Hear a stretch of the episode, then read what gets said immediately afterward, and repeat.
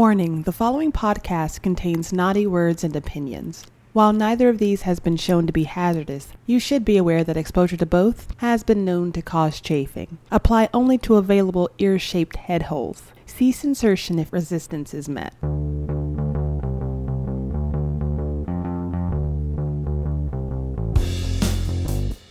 Welcome to Cinema Slop, the weekly podcast that seeks the answers to the important questions like what is the worst remix you've heard in your life? Or how do cars drive on a cushion of air in an almost vacuum? Our content is prepared and served to you by myself, John, a man confused by this version of Norbit. And Jason, a person that just entered one of the smallest minorities in movie watching history. Every week, we carefully select our content through a process called backward baconing. At the end of each episode, we select a movie by our favorite actor and proceed one step further away from the source bacon. This week's pork selection is covered in moon cheese.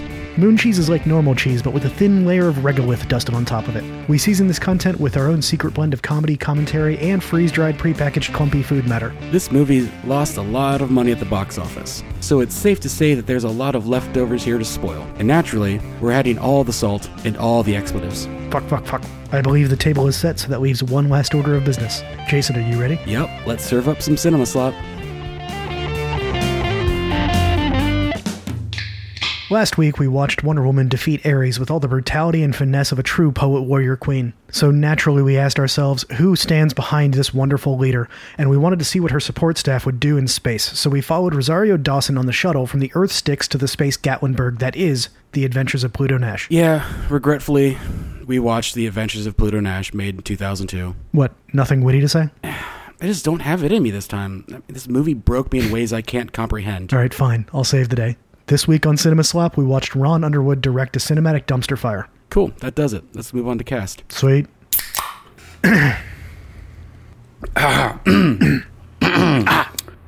Clear that out. All right, so as John said in the beginning synopsis here, uh, Rosario Dawson's in this movie. She plays Dina Lake. She's just a small town girl. She's from the mean streets of Salt Lake City. Flew up to the moon. I didn't to- know the Mormons had space travel. I mean, everyone in this movie has space travel. The main character here is Eddie Murphy, obviously, he plays Pluto Nash. And he is basically just Eddie Murphy in this movie. He took a few moments in this movie to play other versions of himself from other movies, but those were also him. Oh, yes. Yes. They're very subtle. It, it takes the trained eye to see it. Sure. Uh, this uh, also stars Randy Quaid. He plays a robot named Bruno. He's a Model 63, which is important apparently. And they're all all the way up to Model 78 in this movie, so he's really behind the times. It's kind of like how uh, I'm actually editing this podcast on a Tandy. Yeah, just like that. And then we got you know Joe Pantoliano, Joey Pants. Joey Pants. You know him from Bad Boys. He's the no nonsense police captain. Yeah, he's the garbage chief of Bad Boys. And then his uh, dumbass partner is uh, Victor Varnado. I think it's Varnado. Varnado. That makes sense. I like Varnado better. Varnado is like the Olivia Newton-John version of this guy. He plays Kelp. He's uh I don't know, they're just like the dumbass twins. They're horrible. Well, I just want to point out that if your name is Kelp, you're not getting respect from anybody. No. And then we got Jay Mohr. Uh we got Luis Guzman. He's I call him Guzman ex machina. He might be the only actor I paid a compliment to in this movie. There's two. Got James Rebhorn. He's he's just general villain. And then uh Peter Boyle. I don't know I don't know how they got all these actors in this. yeah, I mean the cast is great. I know how they got them. They paid them because this budget was out of control, but Peter Boyle plays Roland, a detective that helps Pluto Nash do shit. Are you sure he's a detective? Because I, I distinctly got the impression it was like his dad. It's like his detective potential dad. Yeah, it's like his spiritual father in detecting, even though he's a criminal. Yes. Okay. There's no boundaries in this movie, John. There's also no connections. God no. Connections. Plot? What are you talking about? uh, we got Burt Young. He he does a surprise appearance in the beginning. You know him from Rocky. He's uh, Uncle Paulie. Burt Young in this movie has about the same amount of lines as like Frankie Faison from fucking Maximum Overdrive, mm-hmm. and he does a better job of acting in this movie, even though he's only in it for I don't know four minutes. Well, I think all he does is just he doesn't do anything outlandishly stupid. To round out this star-studded cast, we got Pam Grier plays Pluto Nash's mother, Flora Nash. Want to point out I I met her. She's a real nice lady. We're big fans of Pam Grier here on the slop, and uh, John Cleese for some reason. I think this was actually in that that '90s era where John Cleese like must have just gotten his like 12th divorce because he cameos in every movie for like a decade. Well, it turns out when he signed up for his, you know, centennial SAG card, it comes with cameo appearances and anything he wants. Basically, he cashed in his Lifetime Achievement Award early for 30 cameos. Yeah. Gotcha. So yeah, John Cleese plays uh, James, the I don't know console bot in a car. I just described him as this movie's Johnny Cab. Yeah, love it. That's that's the cast. I think that might have taken us longer to do the cast for a terrible movie than it does for most. We care more about the cast than the movie in this instance, I think. At least I do. It's a movie trope. We get over it. We get over it. So yeah, let's talk about it. John and I both have feelings on this movie, and um, they're different. It seems because we had you know some previous conversations, which is something we try not to do before we get on this and talk about movies. We try and do it as blind as possible. So John, what are your feelings on this? I, I came into this expecting this to be a train wreck of the variety that you just can't turn away from. Um, I expected it to be a, a monumental dumpster fire, just full of the worst decisions and the most baffling things. My expectations were subverted in that it turned out to be just kind of boring nonsense. I didn't actively hate most things individually in the movie, but the end result was I just I didn't give a shit about this movie. It was just a bunch of stuff thrown together and there was no cohesiveness and I don't know. The cast was great. Individually lots of people did okay, but the script was stupid and I was checking my watch the whole fucking time. Yeah, this movie has a very large problem. It doesn't scale. Like it doesn't understand scale. Mm-hmm. I believe from what I've read, this movie was written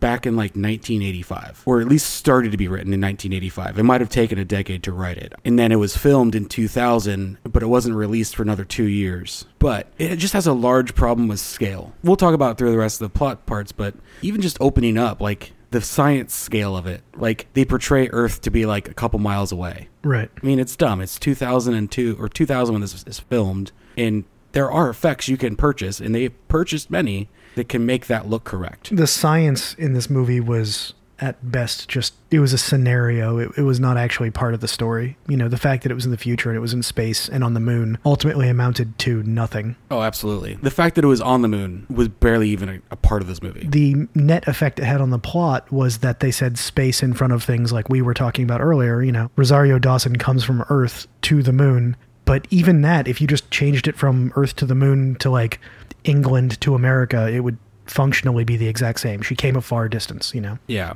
And the in the time difference, right? This is it's very important that you know that this takes place in 2080 and 2087. And, and just the way they portray just small amount of years like that, like it's been forever. It just it irritated me. See, it's funny that you say that it had been forever because it felt to me like everything was a minimal extrapolation of current technology. Like, I, I don't know, instead of uh, cell phones, they had video phones. You know, like everything was basically the same, but just like somebody spent 20 minutes, like, how could we futurize that? Well, right, but the technology didn't feel like it was that old, right? Like it didn't feel like it was forever ago, but the rest of it did. The way they treated like cultural events and other things, it, it made it feel like it was thousands of years ago, not 80 years ago, right? Do you have any disagreements with my assessment? No. Well, why don't you uh, start us off with the plot and we'll just, you know, see where this goes. Let's let's do this.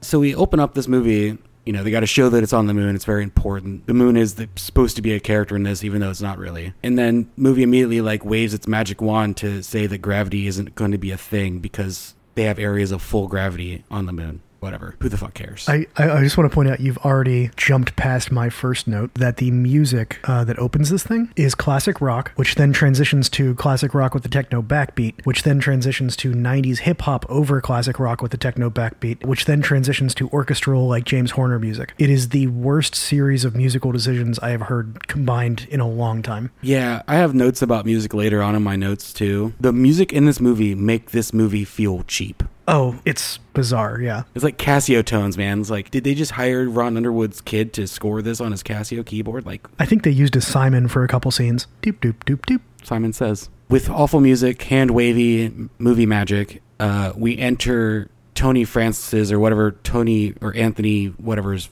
full name is, Jimmy Moore's character's club. He's got what an Irish name? Yeah, he's supposed to be Polish, but he's in Scottish garb. No idea. You know, they make the stupid joke like, "Oh, you're wearing a goddamn kilt. Take the skirt off or whatever. Be a man." Just stupid. He's playing an accordion in a kilt and singing to an empty room that features just Eddie Murphy. It's just sad. You know, I live a lot of my days in a dive bar, and that looked like a dive bar on the moon. Apparently, the moon doesn't have enough alcoholics because that's where you find them in dive bar holes. I mean, it's basically like the prostitute dive bar from Total Recall, but it's the same sort of like building materials or like leftover tubes and things that they found sitting around and just stapled together and then painted. And for some reason, it is like lit up like the day.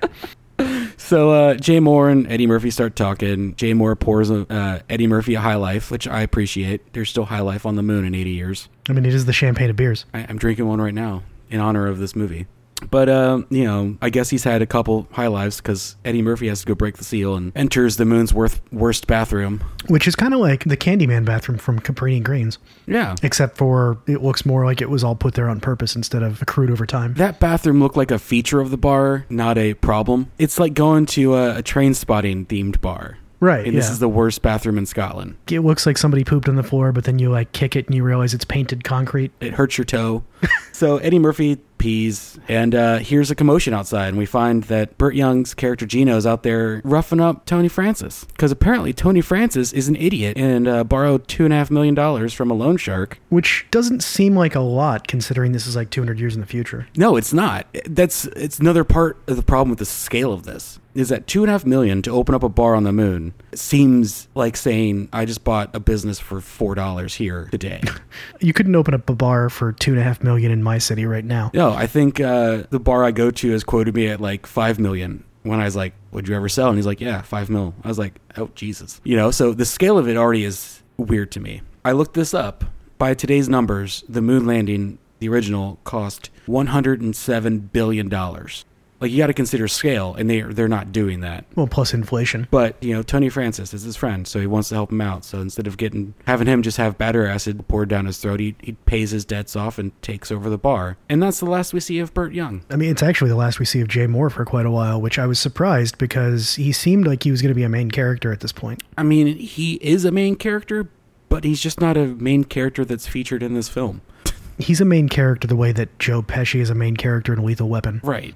Exactly. So we got a seven year time jump. When it comes back, Pluto is now the operator of the bar. He is. He's running Pluto's nightclub or whatever. Yeah, and he's converted it into the bar from Super Mario Brothers instead of the bar from Total Recall. Exactly. So it seems really popular, which is funny because he's bartending at his own place, and it seems like if it was that popular, he wouldn't have to do that. You know, some owners just like to be hands on, I guess. But it's one of those movie things where, like, they're clearly trying to tell the audience this is a good move. Pluto has turned this place around, but it kind of looks like, I don't know, like kind of a fancy Chipotle, and he's doing his own bartending, so it's not that convincing. Well, it is a Tuesday. He's probably just trying to keep the P and L down. I know, I'm just saying, I'm not buying the turnaround story.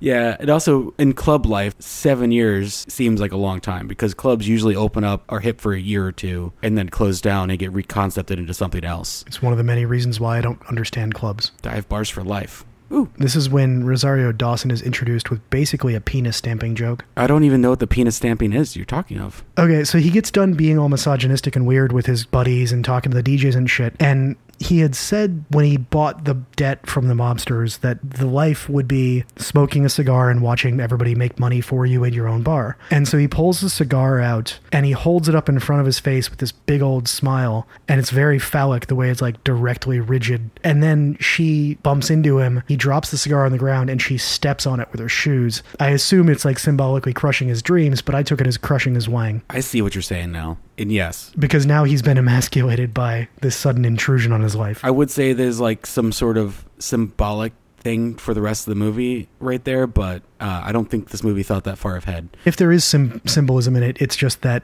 things are about to not go the way he planned. Yeah. It, it, the movie does try. It just doesn't do it very well. And I'm not into dick stamping, but I might consider it for Rosario because, you know, she's one of my faves. So I'd, I'd let her step on someone's penis. Not my own, of course. I'd let her stamp on your penis. Sorry, people. I didn't mean to offend you. Don't worry, I'm just going to cut around all the apologies and weave in the offense. That's good. So Dawson approaches, steps on penis, steps on a symbolic penis, and uh, you know is like, I need to talk to the owner. You know, Pluto Nash, and she's a singer. She wants a job. It's basically like, I'm not going to hire you to sing, I'll hire you to wait tables. And if you're lucky, you can keep the tips. Yeah.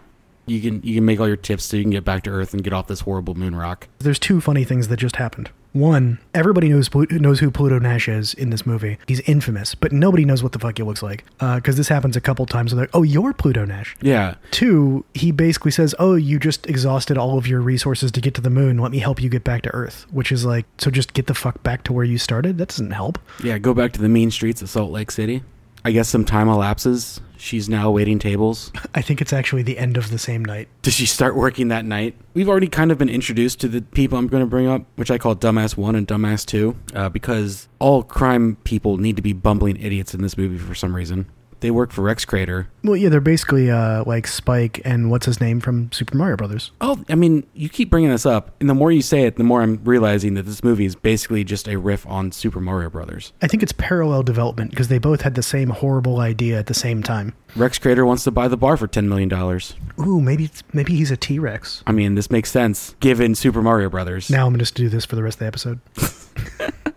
John, you better be careful because we're going to watch that movie next. It's fine with me. I, fucking Bob Hoskins is great. I love Puerto Rican uh, Luigi. So yeah, they want to buy the bar for ten million dollars. Again, scale. The fuck? Like, yeah, it appreciated in value. It's a successful business, but ten million dollars still seems fucking low. Well, especially since he uh, he had to renovate all those tubes and shit. He probably sank at least a couple mil into that. yeah, and it's so hard to get wood in the, on the moon. So all those wood metal tubes. this is the other thing that I that irritates me about I don't know writing in general. Why is it Pluto Nash? You know, named after a dwarf planet now. It was then a planet. And then Rex Crater, right? There's craters on the moon. The fuck is up with writers just naming people after the things that they're involved in? I guess it's better than naming them after the things on their desk, like Pluto Stapler. It would be Stapler Nash. Thank you very much. I couldn't make it through. I was laughing just looking at your face trying. Oh, the words, they're too many.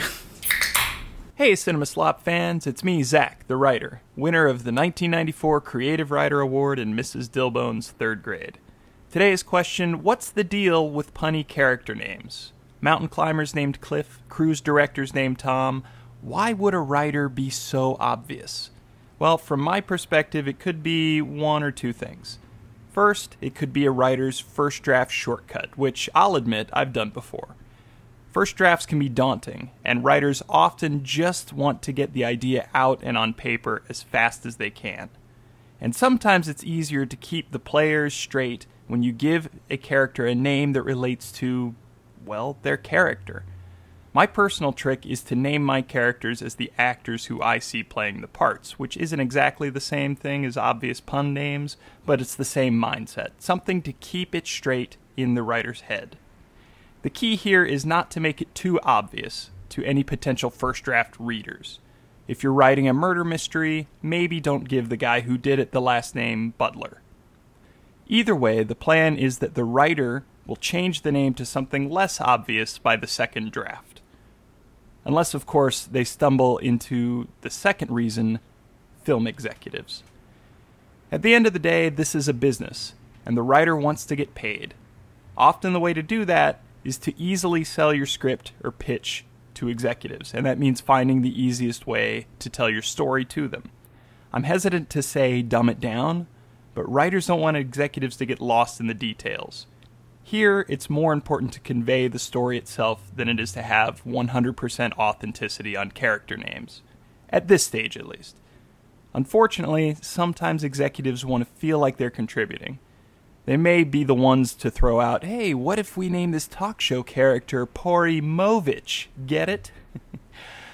There's nothing more soul crushing than nodding along to a terrible idea from your boss.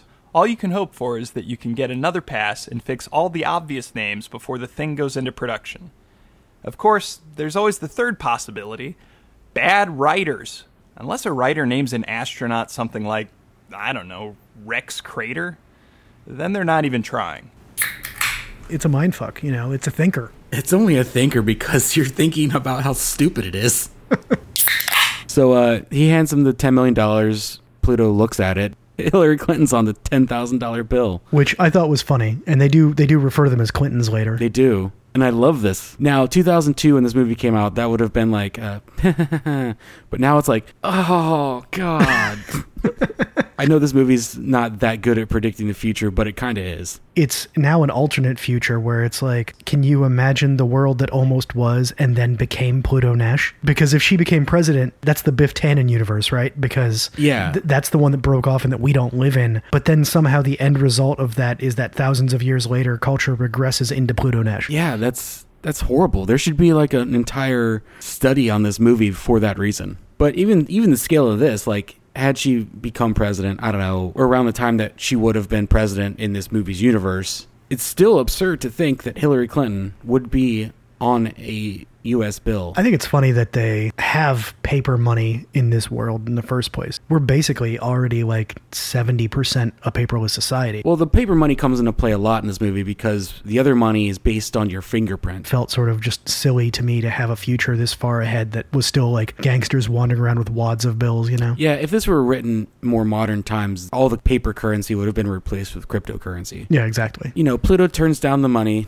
He's like, I'm not selling Rex Crater by bar. I'll make more than $10 million anyway. It doesn't matter. And uh, they get testy. And then Bruno, the Model 63 robot, comes out. Which, uh, if anybody ever designs a robot with a head shaped like this, they should be fired. If you had control over the physical existence of your product, you would at least, I don't know, select an, an enclosure that was, oh, not just lumpy. No, I get it. Because the female robots in this are all super attractive, you know, objectified things. All the female robots are basically sex bots. Yeah. But the male robots are all lumpy, ball headed weirdos. The male robots are all NFL players six years after retirement. They're physically imposing, but they all look like they're kind of arthritic and they don't move very well. And they all speak like they have. CTE. Yeah, I'll probably cut that joke just because it's sad. It's too much truth in that one.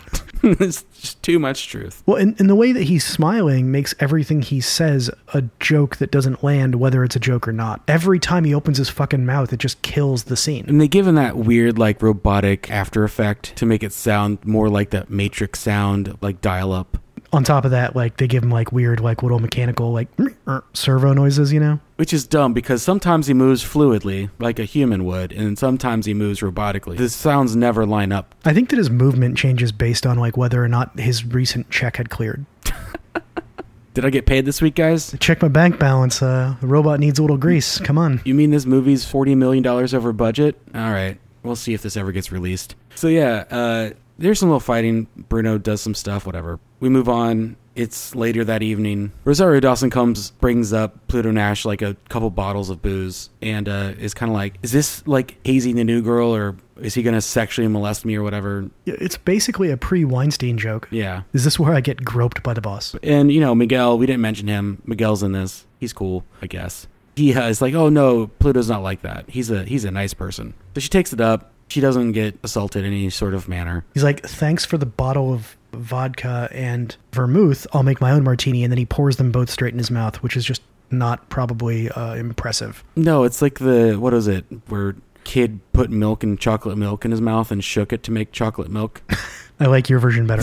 or dumbass one calls him up and is like, "Hey, uh, how about that offer? You gonna take it?" No. And uh, he turns it down again, and then uh, the bar blows up in the worst movie explosion I have ever seen. Yeah, Pluto kind of dives to the floor, and I'm doing air quotes with dives. It's more like Pluto sort of gingerly sits down on the floor. He kind of like pulls Dawson down with him. We're going to the floor now. He's like, I was actually already doing this, and then the explosion just happened. It looked horrible. This looks worse than I, I recall the 90s looking. And this is late 90s, so it should be on the better end. Yeah, the the CGI and uh, whatever computer effects in this movie should be good.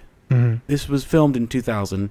I compared this to watch like watching an episode of Red Dwarf. Yeah, and, and after you told me that before I watched it, and I kind of got offended because I think the Red Dwarf actually made better use of materials for their sets and things. Like the colors all off, the lighting's compl- all horrible. Well, it's all very studio, you know, so it has that studio TV feel, you know, where everything is flatly lit. It might as well have been shot like a sitcom with three cameras in a studio audience. So your comparison, uh, while offensive because you said Red Dwarf, is basically accurate. I mean, I didn't mean to sully Red Dwarf in any no, you didn't mean to. You just did. compare it.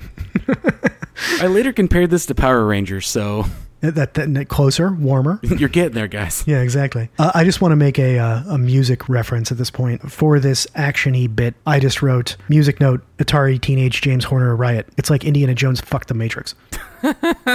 Oh, I hope he had a good time. Bought at dinner afterwards. I hope so. I don't know. Like there's a there's a whole like gunfight chase scene. It's Mario Brothers esque. Now that you say that, it's very Mario Brothers esque. Like it's like the scene where the stupid little bombs dangling from all the goo and just keeps falling. That's the scene. The only difference is I remember that scene with the, the thing dangling down. I don't remember this one. Yeah. So after the explosion, Pluto Nash goes to look for who just blew up his fucking bar. They're outside like trying to find his people, and then he gets you know like a green laser pointer shot at him. Yeah, if you took a Desert Eagle and then anodized steeled it red and then made it shoot Star Wars lasers. They look like GI Joe guns. But at the end of the movie, you find out that they're not lasers because they pull slugs off their vests. So they're not laser shooters, but the bullet, the slugs have lasers behind them. It's so stupid. They're not laser shooters, they just make pew pew noises when they fire slugs. Yes, like the best thing I can compare them to is like when you have tracer bullets. Oh no, dude. Do you remember those Nerf footballs that had whistles on the side of them? Yes, It's like that. they're whistle bullets with lasers yeah. and bee barking. You just want me to hashtag Tony Todd again, don't you? I mean, I think Tony Todd would have been better at playing Pluto Nash than Eddie Murphy. Probably. But think about that. That could be our new social media strategy is just tagging the wrong actors in movies and hoping that they retweet corrections. like That's a great strategy. so look look for uh, Tom Cruise in Starship Troopers next week. Let's watch Starship Troopers. That's an oddly good movie. nah, dude, I love that movie. All right, let's continue this plot and get this bitch over with. There's like a chase, and then they end up in another bar that looks identical to Pluto Nash's bar. I'm pretty sure that they just changed the lighting gels and then bam, new bar. Yeah, they couldn't afford to build another bar set. We have to rent out a second community theater stage. God, can we charge charge tickets to this? We need a studio audience. We need to laugh a laugh track. Oh man, they, they bring in the hot in Cleveland audience and just like hire Betty White to come in and like tell everybody when to clap. Anyway, gunfight's terrible. Uh, there's one thing in here that I need to point out. When Rosario Dawson comes in and just starts shooting blindly at people, there's that weird fucking like ding ding ding ding ding sound effect that everyone uses. Oh, it's it's like when a helicopter is like strafing you. Yeah, they're laser gun things that shoot slugs that have whistle effects. and also, when they hit things, they make clunk, clunk, clunk sounds. And then Bruno shows up with his guns that are massive and is like, You don't know how to shoot a gun, and pulls out these fucking like 12 inch goddamn hand cannons and uh, starts blowing up the place. And uh, I don't know, bad guys die? Sure, maybe. I don't care. There's a useless motel scene where they plug in Bruno, and then he goes to find Roland. And Roland is Peter Boyle. I want that pool table that auto resets, and I want that fucking pizza machine. Yeah, that that pool table was the coolest thing in the movie, straight up technology wise. It was just a pool table that like un like it ejects the balls from the holes and they re-cue themselves. Yeah. And then the pizza thing was just they ganked the Back to the Future 2 pizza machine, but it only did one slice at a time. Yeah. I mean, that's upsetting, upsetting, but, you know, I still want a pizza machine. When I was a little kid, I thought the Back to the Future 2 pizza machine was literally magic because they put the pizza in the oven and they take it out in the same shot. And it never occurred to me that there was just a guy behind the pizza machine swapping out the tray.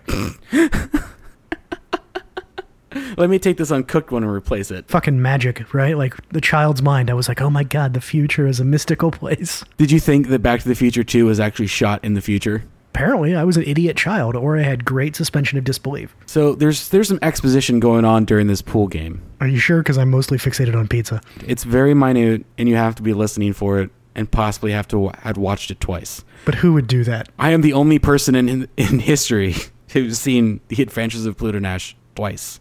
I feel sorry for you. He, we're talking about Rex Crater and how he made his money, and he apparently used a cloning process to create the best basketball team of all time. And he said he made an entire basketball team out of one old guy. And then Murphy said, "Oh, the Air Jordans." Right. One, Roland of all people would probably know who the fuck Michael Jordan is. It wasn't that long ago.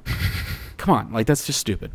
Roland gives the the line of exposition is Rex Crater is believed to be a clone, and that's you know that's pretty much the end of that scene. I didn't notice that. There's a lot of things I didn't notice. But as a matter of trivia, I took the note of first time I checked my watch, 22 minutes into the movie. So roughly here, I was already bored as shit. Oh yeah, this is only about you know 20, 30 minutes in. These details are completely absent from my notes because this movie's just not holding my attention. It's it's bad. Pluto Nash goes back to the hotel. He's like, "All right, Dina, come with me. We're gonna go do some other shit." Because he finds out about the person who cloned some stuff. And like, they go to this body shop, and uh, this whole Eddie Murphy part of the movie. Like this is the most Eddie Murphy, Eddie Murphy can Eddie Murphy in this movie with Eddie Murphy in it. Well, and, and this is also them riffing on the Total Recall, you know, scene where he goes to select his vacation. It's basically the same scene, but with Eddie Murphy doing Beverly Hills fake cop routine. There's a there's a bunch of body shaming. There's all sorts of horribleness. Pluto is playing Rosario's husband.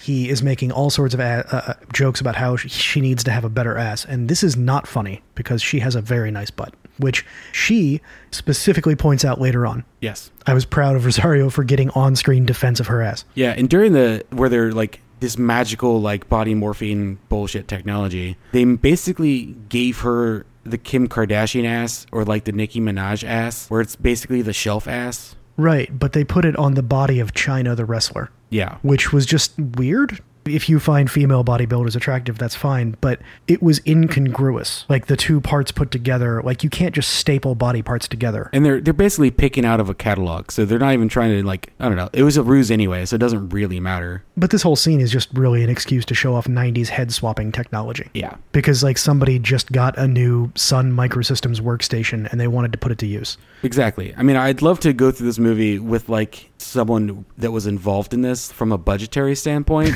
$200 million for this ass. yeah, I want to figure out what scenes cost the most. You know, and I guarantee you that the answer is going to be like Peter Boyle broke his ankle and they had to pay him $4 million. Like, it's going to be some shit you just do not expect. Uh, this was originally Joan Rivers, but then she was hospitalized for food poisoning.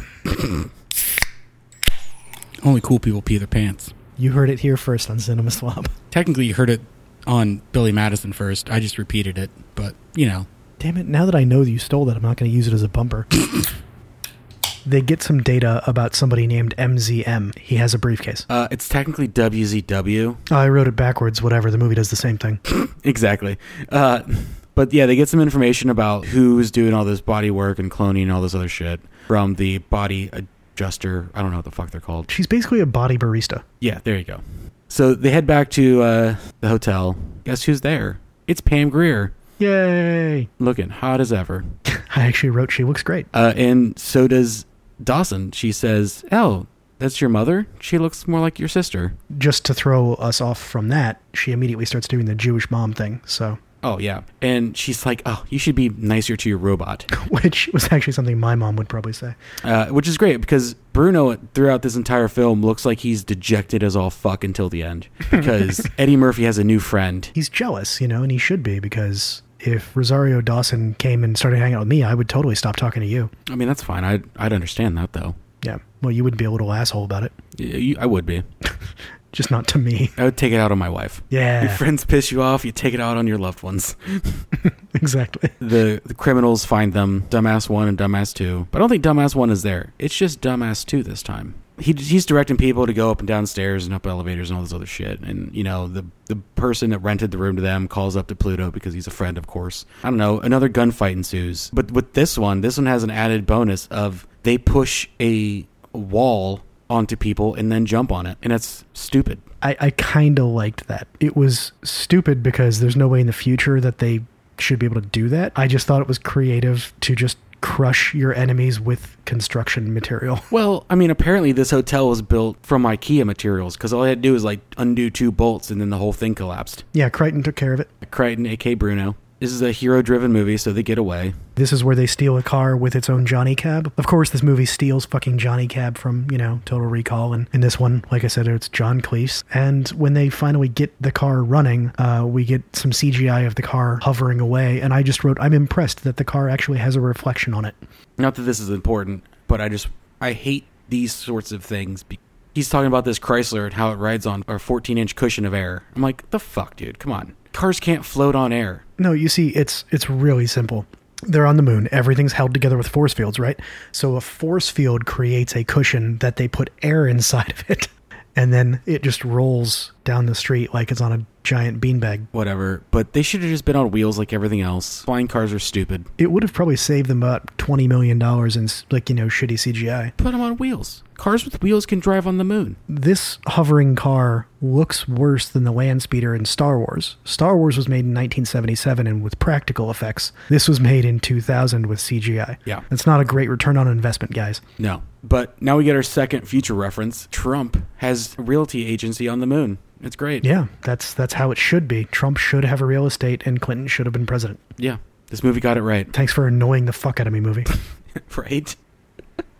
Uh, so this is like I think this is what you said was the first time you laughed in the movie. Oh yeah, they're they're driving away, and Eddie Murphy is popping the champagne that he steals out of the back of the car, and he's trying to give it to Rosario. And they cut to John Cleese's little disembodied head, and he just says, "My lord, he's going to get drunk with her and have his way with her." It made me smile, and that was the first smile this movie got out of me. And it's not because it was a good line; it's because John Cleese delivered it well. Yeah, no, John Cleese delivered all of his lines well, all like twenty of them. Really, most of them, I'm pretty sure they just said, "Say this now," and then he did it in the John Cleese way. Then he left and collected his money. But uh, this is where I wrote the remixes in this movie are fucking all horrible and cheap and make this movie feel cheap. Because this is where we get a different remix when they show up at the moon outpost and it's horrible. Uh, and and I wrote the music is perpetually 1990s music with a future remix. It's fucking annoying. Yeah. Because this is where they like do a remix of like Dancing in the Moonlight. It's horrible. It's not clearly a musical style that is a futuristic style. It's just different than the old version. So it's like just add a drum machine and it'll be future. Yeah. It's too insipid to be like an actual remix. It's just they layered some bullshit on top of a good song. So I, right now, I think we're about I don't know forty minutes into the movie. As I was watching it my second time, I realized that I didn't have enough time to finish this before we started to record this. So it's at this point that I hit the you know speed this bitch up button. So I watched it at uh, two times the rate, and it got better. Did it get roughly two times better? No, it was like one point one times better, but Well, it's something, I guess. but yeah, they so they show up in the moon outpost and they give a bunch of useless exposition to where they see like the WZW is actually an MZM and they look that up and it turns out it's Alec Baldwin. uh, Alec Baldwin has this throwaway line where a reporter asks him a question, and he just says, "Will the what do the what to the what? Speak English." And that literally was the first time I laughed. Yeah, so apparently Alec Baldwin hated this movie so much that he asked to not be credited in it. I understand why. I think we all do. And for reference, that's 45 minutes for the laugh. He then uh, does some douchebaggery things and pushes some random guy down some stairs and is like, "Oh, I pushed a guy down some stairs." I say that after doing that. I mean, you got to tell people what you're doing as you're doing it. It's like the Jerry Lewis like rule. Hi, lady, I'm pushing someone down the stairs. Exactly. Speaking of Jerry Lewis, I'm pretty sure he was in that black and white movie that they were watching in the year 2087. Seriously? No. But yeah, they're watching a black and white movie in 1987 or in 2087. Like what the fuck, guys? You can't remember like that old guy that created the best basketball team of all time or anything else from fucking yesterday, but you can watch a movie from almost 140 years ago? Like fuck you. I mean, at this point, I'm just assuming they're hipsters. For whatever reason, Eddie Murphy, he's dressed like a member of Kool and the Gang, and she's dressed like a school marm. Everything is all over the place, you know, in this in this movie in general. You know, Yeah, it can't figure out what the fuck it's trying to do. The bad guys find out where they're at, of course. And another battle ensues. The dumbasses blow up the outpost. They made this movie seem way funnier in the preview for this movie than this movie actually was. what was the preview? Just that line from Alec Baldwin? The preview, a part of the preview was the body swapping thing, and then a part of it was when Kelp drop the bomb mm-hmm. on the floor of the truck that I'm about to go through, and then when the car blows up a couple scenes later. Oh, okay. So they made it seem like he dropped the bomb and they blew up, right. which would have been funny. I would have found that hilarious. You should watch the preview because it's a way better movie than Pluto Nash is. Sadly, I think that happens more often than it should. It happens. Yeah. Okay. I mean, basically, we're treated to some exceptionally bad zero gravity footage too. The moon has one sixth the gravity of Earth, and they mention this, so they know that it's only supposed to be one sixth, but it looks more like a fucking like tenth or a twentieth of the gravity. But it's like it doesn't look like low gravity. It looks like some people walking in slow motion. I don't know. It, it, it's how I would have done low gravity in the sixth grade. yes, yeah, bungee cords. Yeah. I actually saw a couple chords too. Did you? Yeah, I mean, you weren't supposed to. They were like behind actors, but you could see where they were attached and stuff. Like the wire removal wasn't perfect. Yeah, th- they had to rent out an entire like bouncy castle to get this scene done. Bouncy castle and moon boots. Come on, you can't do both. It was this, this. I mean, all the fight scenes in this, or all the chase scenes, are all just real bad. So they blow up the outpost, and then we now join this Power Ranger movie already in progress. Cause no, seriously, this looks like a Power Ranger fucking fight scene. Looks like Power Rangers fighting some putties, and then Rita Repulsa coming out and trying to hurt them or some For shit. some reason, I thought you were going to say Aretha Franklin, and I was just like, whoa, that got weird. that got dark real quick. So they get away, obviously. You know, bad guys give chase. It's basically the Springfield Gorge scene, Yeah. you know, from The Simpsons, where Bart tries to jump the gorge on a skateboard, but like they're in a luxury car. Again, gravity, apparently, even one sixth of it doesn't really exist here. Where it's just hand waved away. In this case, I, I was a little annoyed that I thought the gravity was too much because I had no concept of how far they were going to be from the the other side of the gorge when they jumped it, but it felt like they were going super fast, and then they obviously they kind of miss it. But you can't tell because the movie's so bad with time and geography that you, you don't really know how close or far they even are from it. And they jump over them over the earth, which is cool. It's like the ET shot. It's Springfield Gorge with ET with bad gravity. Oh, and I made a note here. The in-car green screen and this is so bad it made me wish for the 1960s James Bond rear projection. And two, their outfits are basically just snowsuits with half the stuffing pulled out. Oh yeah, laughably cheap. But these are strong materials, John. They're made out of nanotubes. You just wanted to say nano. I did. So uh, now they're stranded in the middle of nowhere in what looks to be a crater, and they start walking. They run out of oxygen, pass out from that, and then Crichton or Bru- Bruno is carrying them, and uh, enter Guzman Ex Machina. I love that you're going to call him that. So now Luis Guzman, Guzman ex machina, arrives in his racist stereotype mobile. yeah, his uh, Puerto Rican stereotype mobile. Would have been better if it was John Leguizamo. If he was like doing his like slight speech impediment voice from uh, Ice Age. Oh, come on, guys. I just want to get you off the moon. I love Luis Gu- Guzman, but I mean, I think Leguizamo fits this movie better. Oh, for sure. I mean, Lu- Luigi Leguizamo would fit perfectly in the Guzman mobile. He oxygenates the, the characters. Like oxygenates, he pokes holes in them so that the air can get in. Bruno's still outside. Pluto's like, "Hey, could you bring my robot inside?" And, and you know, he pulls the Italian job like I had a bad experience bullshit, and is like, "No, I don't want to, but for you, Pluto Nash, I'll do anything." And goes and gets him, and he jump starts him by clipping a fucking alligator clip to his ear, and then one to where his penis would be, and it's just like this weird little like negative pole for him to clip it to. It's the weirdest thing ever. I don't even know if you noticed it or not. You might have been drunk and looking away. At this point, I was playing Jenga or something. I don't know. Yeah, this is a good movie to watch on the toilet. Yeah, you just watch it in installments. Every time you poop, just turn on like 20 minutes of it. Man, you have long poops. I'm in and out. I don't know. Some people will take longer than others. Just giving you shit. See what I did there? Ah, it's terrible. Did you use a radioactive bidet? It's my favorite kind. The water's warm. Yeah, it's tinkly.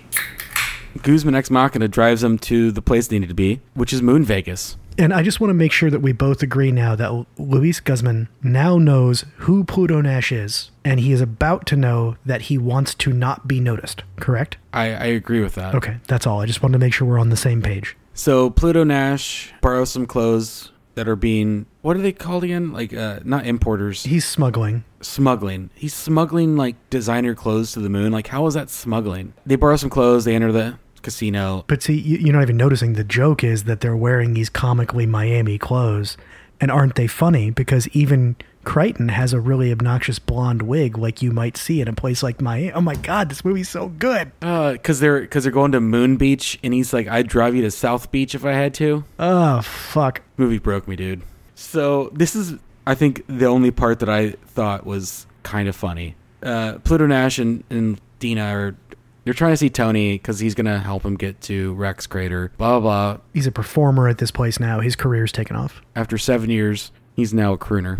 So they get to the room and they tell Bruno to go like wait by the elevators. And he's approached by the pushiest slot machine ever. This slot machine is like sexually aggressive. Yes. You know you want to pull my handle, baby. Take me up to your room. I'm like, Jesus fucking Christ. No, the, the slot machine is the pushiest thing ever. And then he ends up just ripping her slot arm off and it, he basically gets detained. Serious question. Is he yanking her arm off because he's mad or because he's excited or what? Like, what's. I don't know. I don't know the reasoning. I honestly, in this moment, I couldn't decide if he was ripping it off to like injure her into leaving him alone, or if he was like an S and M freak that was like just suddenly getting super dominant. I have no idea. And it's never going to explain itself to you. I'm gonna go to the grave with this one unanswered. You are. You're gonna have to call up Ron Underwood himself. Hey Ron, remember that horrible movie you did back in 2000? No, Ron, I'm not calling about Tremors. I'm calling about fucking Pluto Nash. could you could you give me some details? Don't make me call Neil Cuthbert the writer of this bullshit. Well, the thing is, you know I'd fuck it up. I'd be like, Ron, why did Crichton rip that arm off?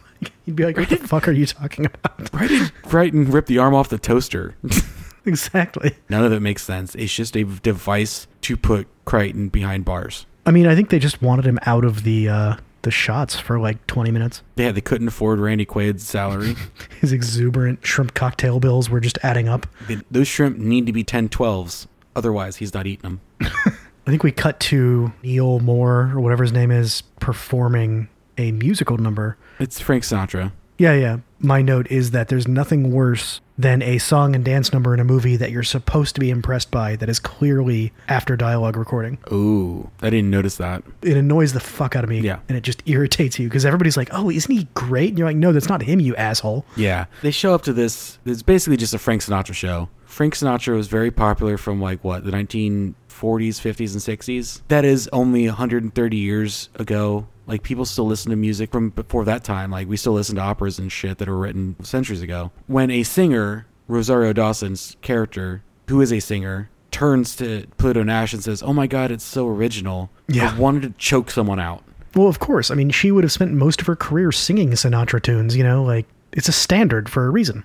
Yeah, and this isn't some vapid bullshit where you're asking some young up and coming artist who Tom Petty was, and they don't know. like this, that isn't what this is, what is going on here. But nobody on the moon knows apparently any Earth, Earth history. They they get up there and it's like, all right, Moon 101, forget everything about Earth. Do you think that the moon is just like the new South? It's like those Yankees from Earth are coming. Let's not let's not listen to their records. You know, Well, that's how it is in Futurama, so I assume that's accurate. I mean, this movie stole everything else, so they might as well have stolen like the moon Earth divide from Futurama. I wish the Crushinator was in this because that'd make me much happier. Love the Crushinator. When I first watched it, I was like, I know it's not trying to, but I asked the question, is this movie trying to be smart in giving a social commentary on how short people's attention spans are? And I was like, wait, I'm watching Pluto Nash. Of course that's not it.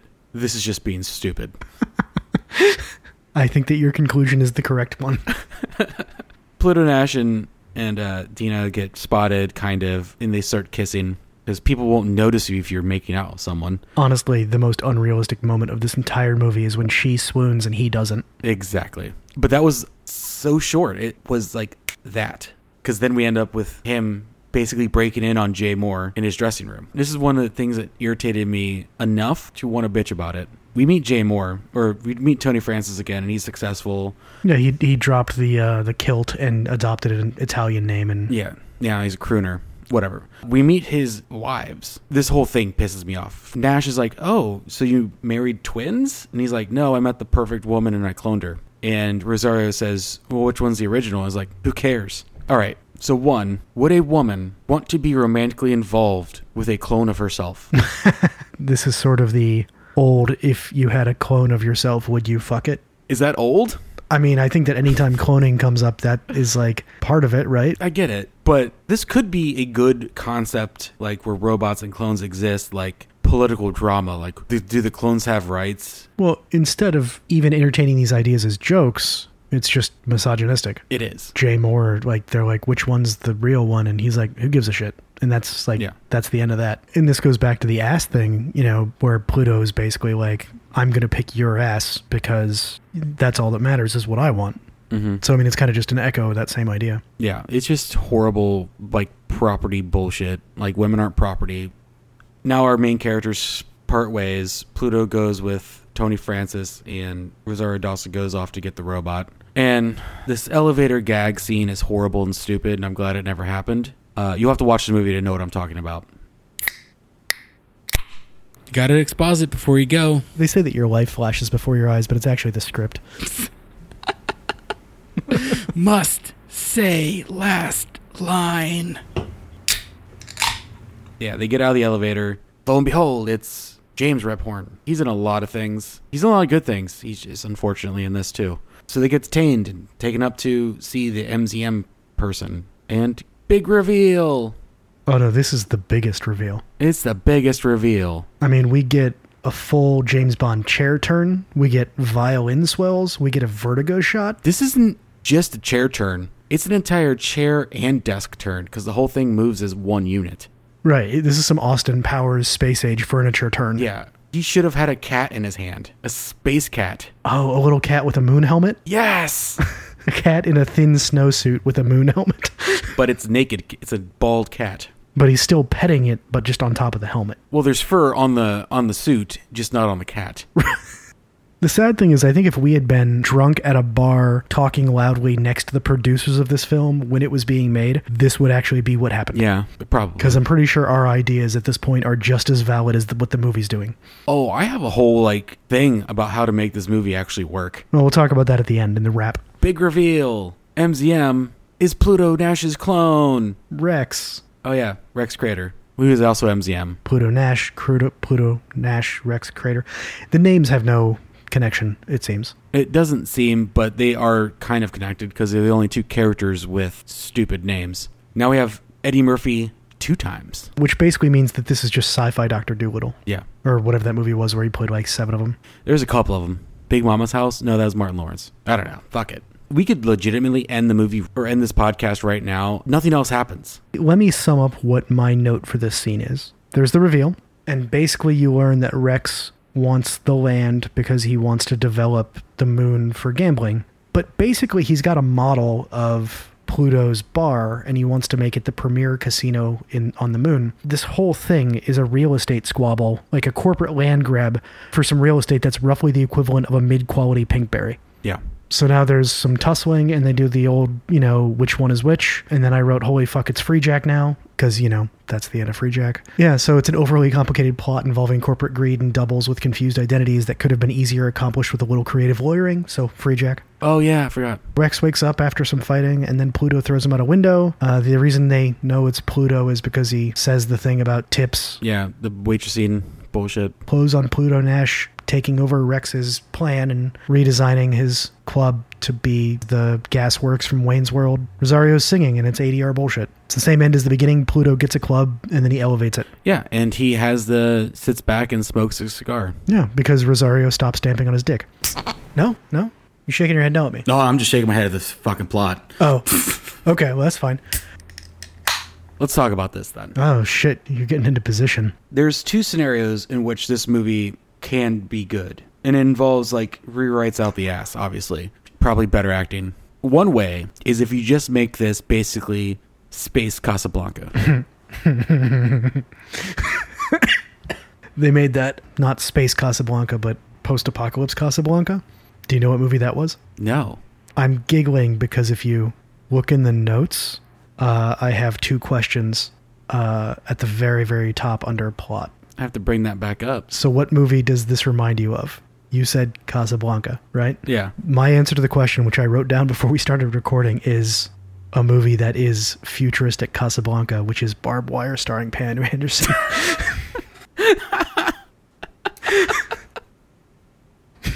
I'm sorry, it was, it was a long way to go, but it was worth it. I love that. I mean, the the film quality of this, the the the effects quality of this reminds me of something shot in the 80s. Mhm. You know, kind of like the original uh, BBC series for Hitchhiker's Guide. Like the quality is almost similar. Yeah, because it's it's that studio style. It just it feels very studio. Yeah, it feels very very studio. Like there's there's too much light at all times and all Mhm. that weirdness and everything's delivered so dry and poorly. It just feels like there should be a studio audience laughing at this. Well, except that if they were laughing, that'd be inappropriate because the jokes aren't good. Yeah, but they're being told to do something. And the other way that this movie could be better is if we knew that Pluto Nash had a clone the entire time. mhm. And they shot it differently to where you had to get, you had to, as an audience member, had to guess which Nash we're, we're referring to at this point.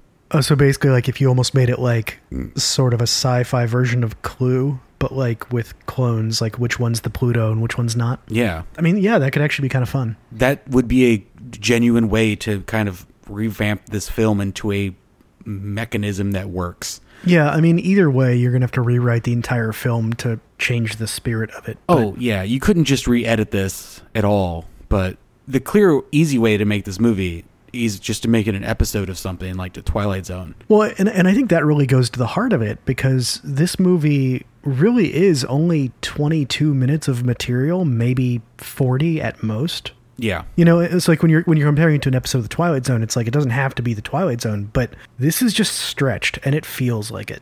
Oh, very much so. Because all that you need to do, since he looks identical to Pluto Nash, has all the same memories from at least from when he was cloned. Which I didn't mention, but that thanks for pointing that out. It's ridiculous because now memories are a biological component, which just makes no fucking sense. Right. Sorry. No, it's a good point.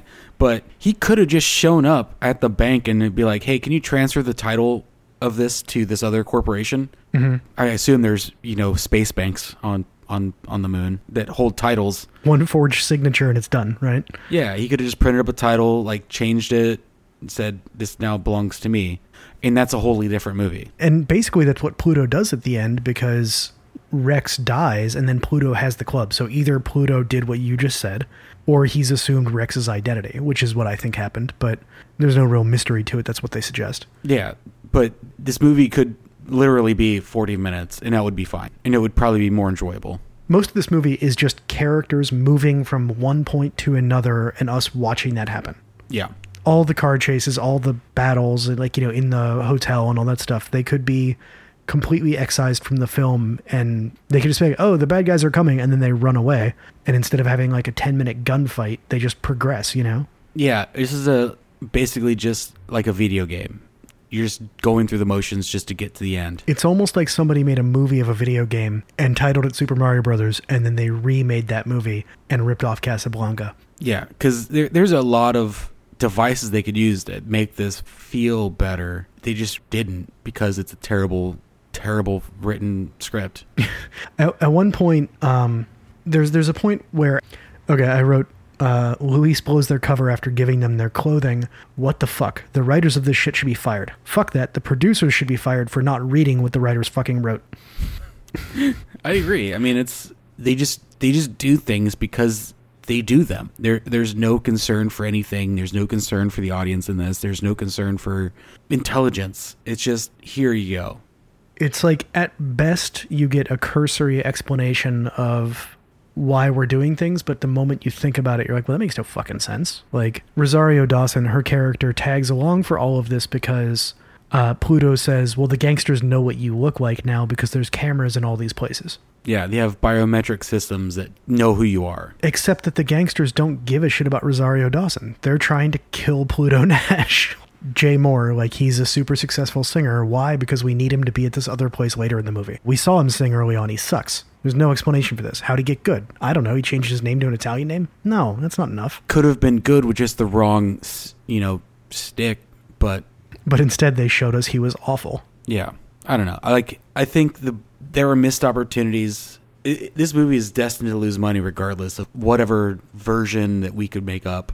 Like there's no version of this that makes more than what is 145 million dollars that they spent on this. I don't I don't know the exact budgetary reasons why this was so expensive, but it's like none of the money that they spent is on the screen. Not a dime aside from the actors. Yeah, I mean, so it's like unless Eddie Murphy just cost a hundred million dollars, I don't get it. But this movie looks cheaper than Ghosts of Mars, the John Carpenter movie, and that movie looks cheap. Sorry, Pam Grier, for shitting on two of your movies in one sentence. She knows this movie looks cheap. If you tell me this is a hundred million dollars, I tell you to go to hell. I'm just like, fuck you, you're lying. That's bullshit.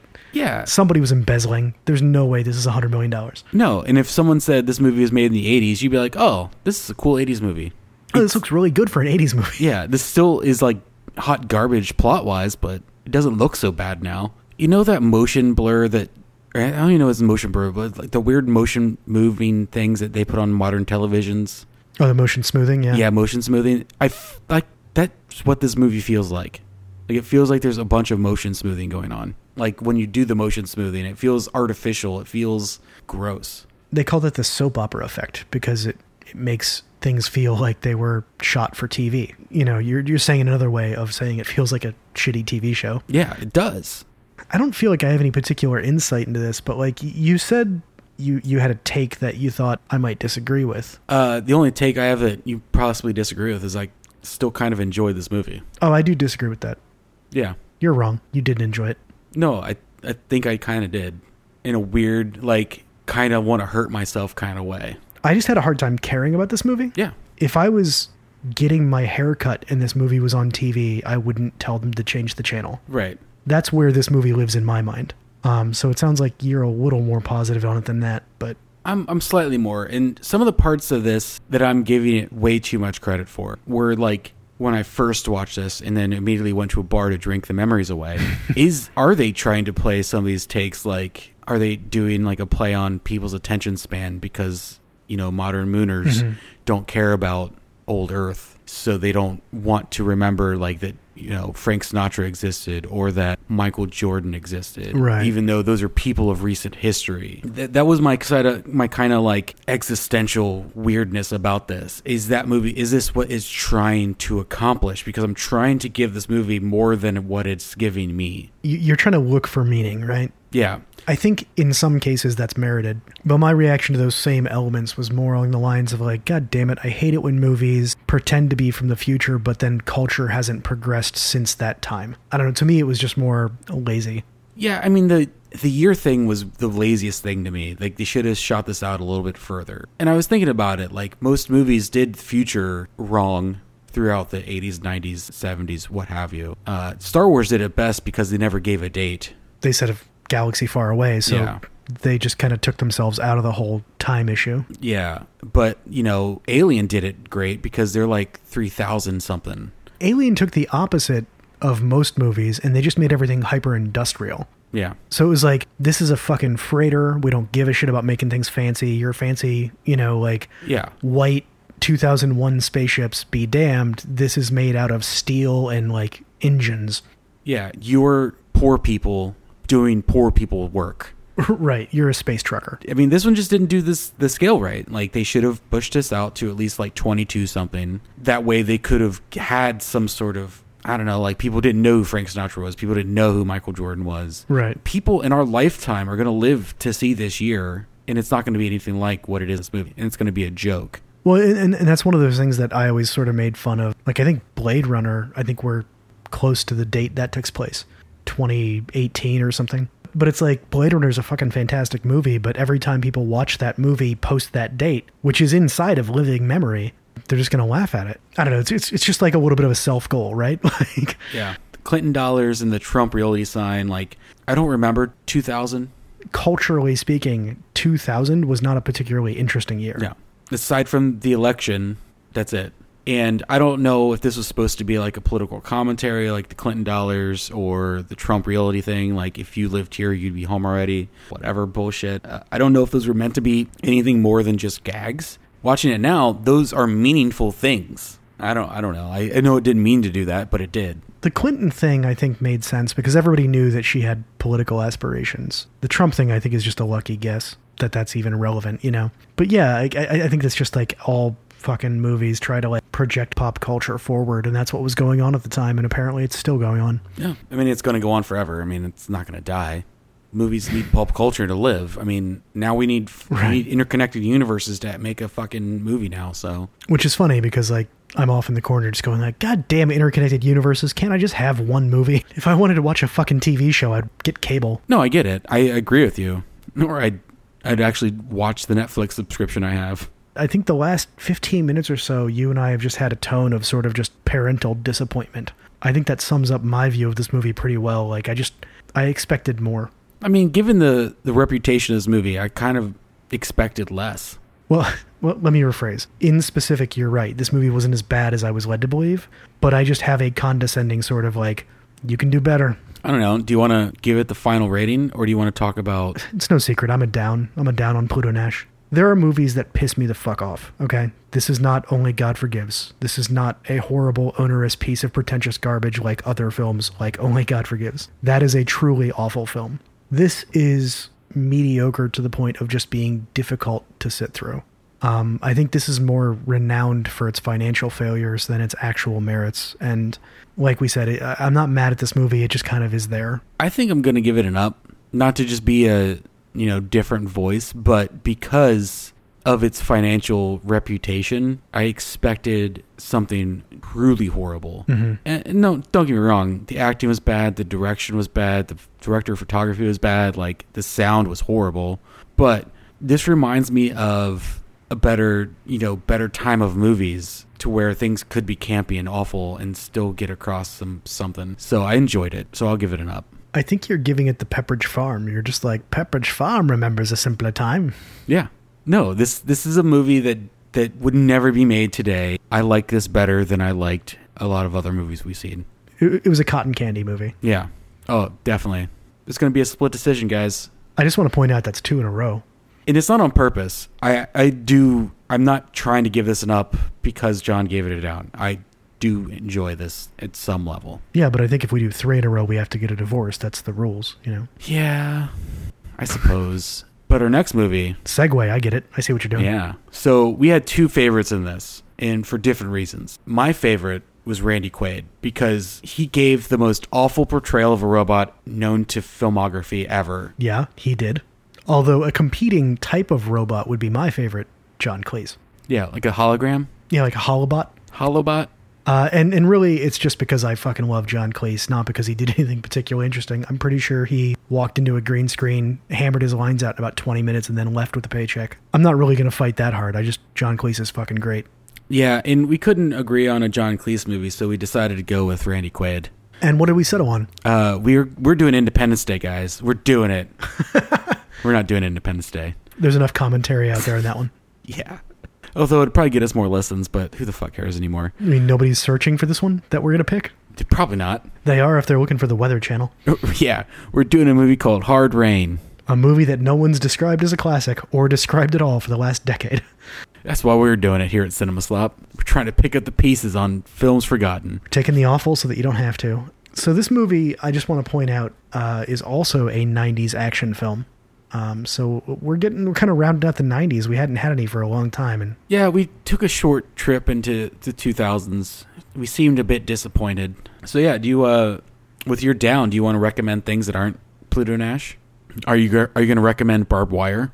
I mean, unless you just want to watch Pam Anderson in leather for two hours, I mean, not particularly. It's kind of more painful than Pluto Nash. It seems like a long pornography. Barb Wire specifically is a worse movie than Pluto Nash, just for what it's worth. Got it. I, I'm gonna honestly, I'm, I'm gonna say Super Mario Brothers is my counter recommendation. It's an equally bad film, but I like it better. Oh, I mean, I'm on usually on the losing end of this because I like Super Mario Brothers. I think you and I might be the only people that do. I unironically enjoy that movie. I mean, I just like Super Mario Brothers. It's I recognize it not a good movie, but it's a very fun movie. One more movie uh, as a as a sci-fi film that I enjoy, Spaceballs.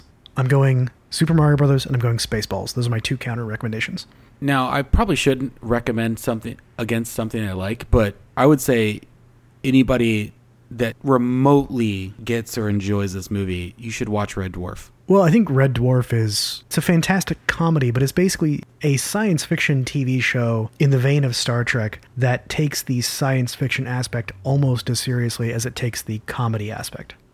Yeah, So it's what this movie wanted to be. exactly. And the scale of it is much much better and the this the direction, the the the quality of film matches its style better than this does. So, And it's a BBC TV show, so the seasons are short. It's easy to get through. Um, just check it out. It's a classic.